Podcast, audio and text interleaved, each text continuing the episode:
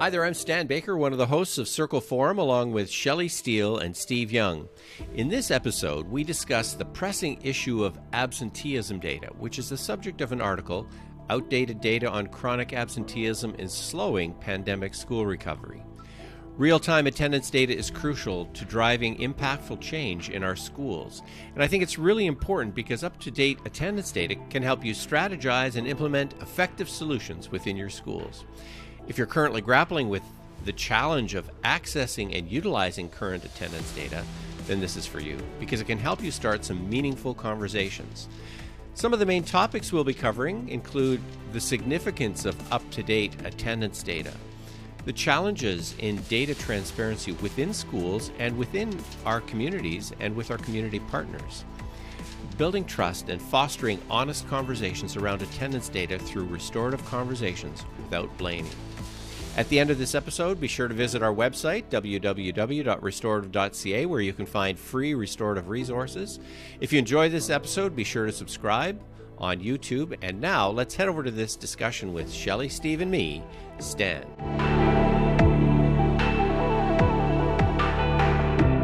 Let's talk about data. You say data, I say data. There's an article that just came across too about data and how the fact that the attendance data is not current is actually impeding the recovery from COVID in schools. Yeah, data, data is an important thing. We let's not hit ourselves. We need data and we need it to be current in order to affect change. And so we need to have a better idea of, of especially for the work we're trying to do, is what we're doing having an effect? And we need to be able to capture data quickly in order to see if what we're doing has an effect. And so if your data is a year and a half or two years old, then how are boards going to know if they should be even doing anything, let alone anything new or different, or if what they're doing is even working and maybe we need to change horses in midstream. So collection of good data is important and then be able to figure out how to use that data to affect next step. Yeah, we noticed in our, our recent work around it, it how inaccessible it was to some people to have current data about even their own students or school wide that it, many had to find their way through how to even ask for that which was, was a little astonishing to me but how are you supposed to do this work if you're not able to even pull the most basic not historical data not let's look from what's happened last year to this year what's happening right now? And the other thing about once you've pulled it is feeling comfortable enough safe enough bold enough to have really honest conversations about it right? Because if we just want to, ooh, that doesn't look nice and bury it, that's not helpful either. So if we're pulling it, let's have the tough conversations about it without blame. Just where are we going from here with it? What I really appreciate in Ontario in particular is that the government is asking for attendance data and is increasing their request for attendance data. So school boards are responding by generating more of that and paying more attention to attendance data. But it still seems to me that it's not getting out to the general public. It's it still feels, and this is just feelings, nothing more than feelings. it is a, a feeling that I, as a school board, I don't want to get this data out there because it's going to make me look bad. Right. And so I'll work with the numbers, I'll massage them, I'll try not to get them out there or I'll say it's confidential. And so we've got all these things that are not happening because people aren't sharing honestly what's going on. It, it does remind me an awful lot of the, the Ontario, the EQAO mm-hmm. argument. When EQAO first started, um, nobody wanted to share the data and say how their school or their school board was doing because then we all came under fire for not doing our jobs. But it brought rose all sorts of questions about if the teachers can't teach and they shouldn't be there.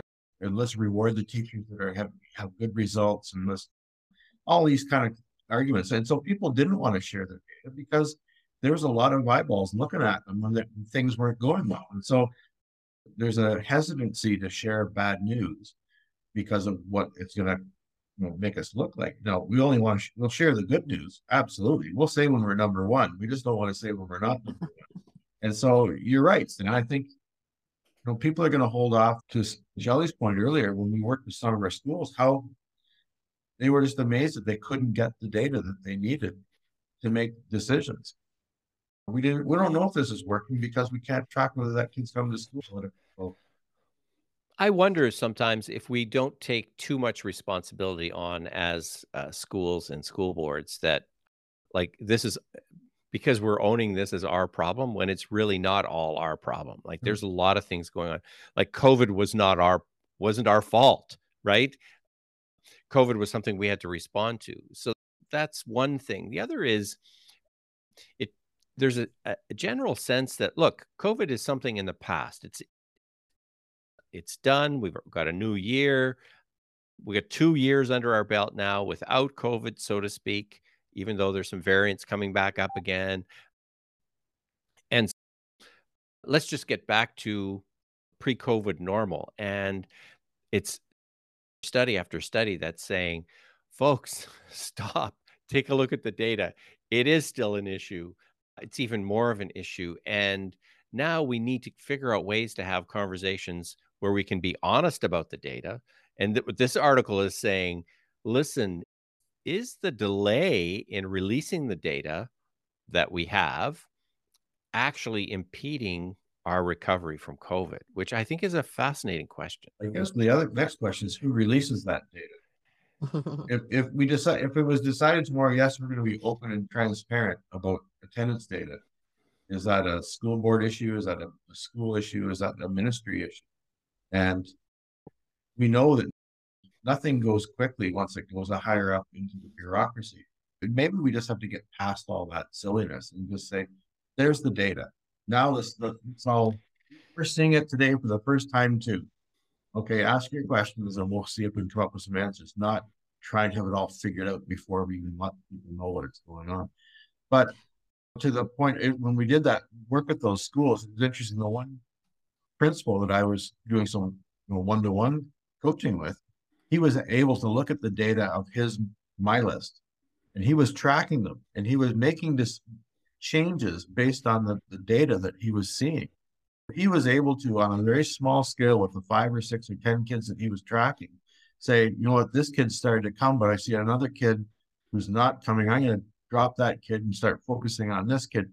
He was making decisions on his approach to dealing with these absent students who are chronically absent based on the data that he was able to pull because he was the principal he could pull it much easier but it just showed me if you've got real-time data you can make some real quick decisions week by week he was making decisions as to where he was going to focus his attentions and on which kids that's, what, that's what I was going to say. Where it's that you can start at your own. We, we don't need to wait.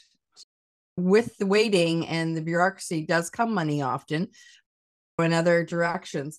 But that doesn't mean we know many of the most powerful uh, initiatives are grassroots ones.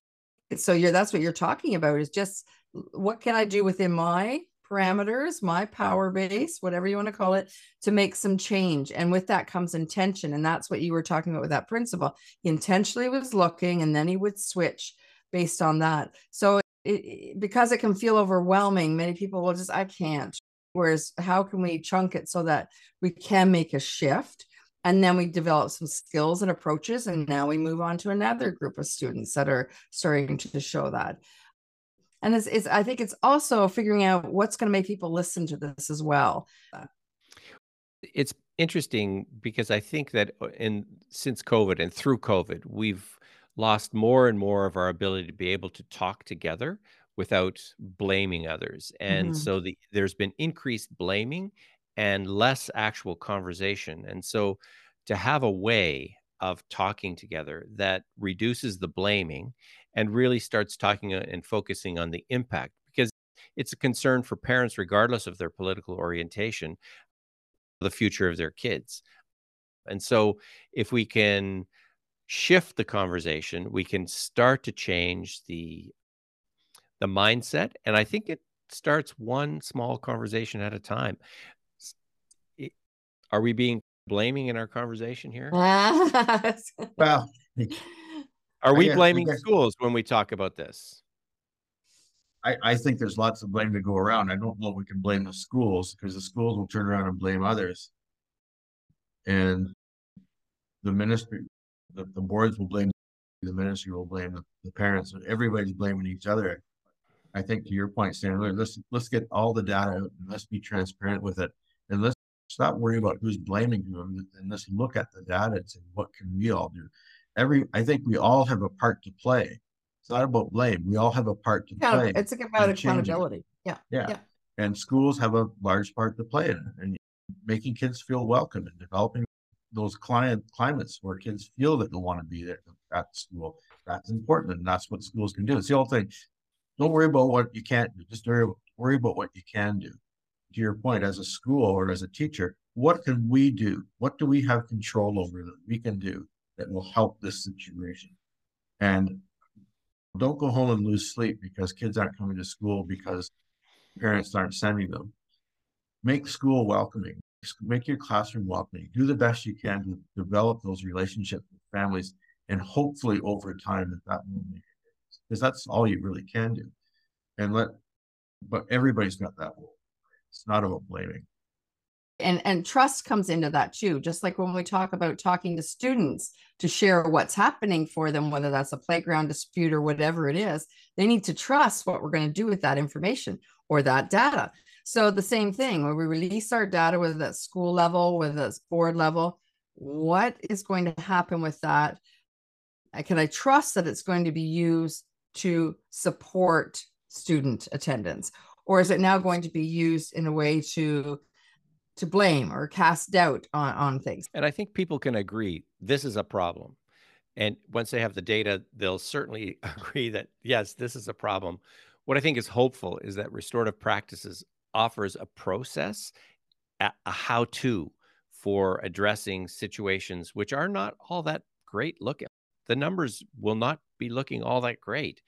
Restorative practice offers a way to actually start to that how to do this that I think will really build those kind of conversations and those kinds of connections along the way.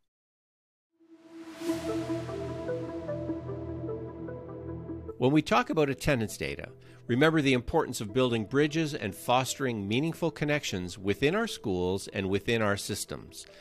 Let's aim to shift that narrative from blame to a constructive restorative dialogue without the blame and use attendance data as a catalyst for positive change.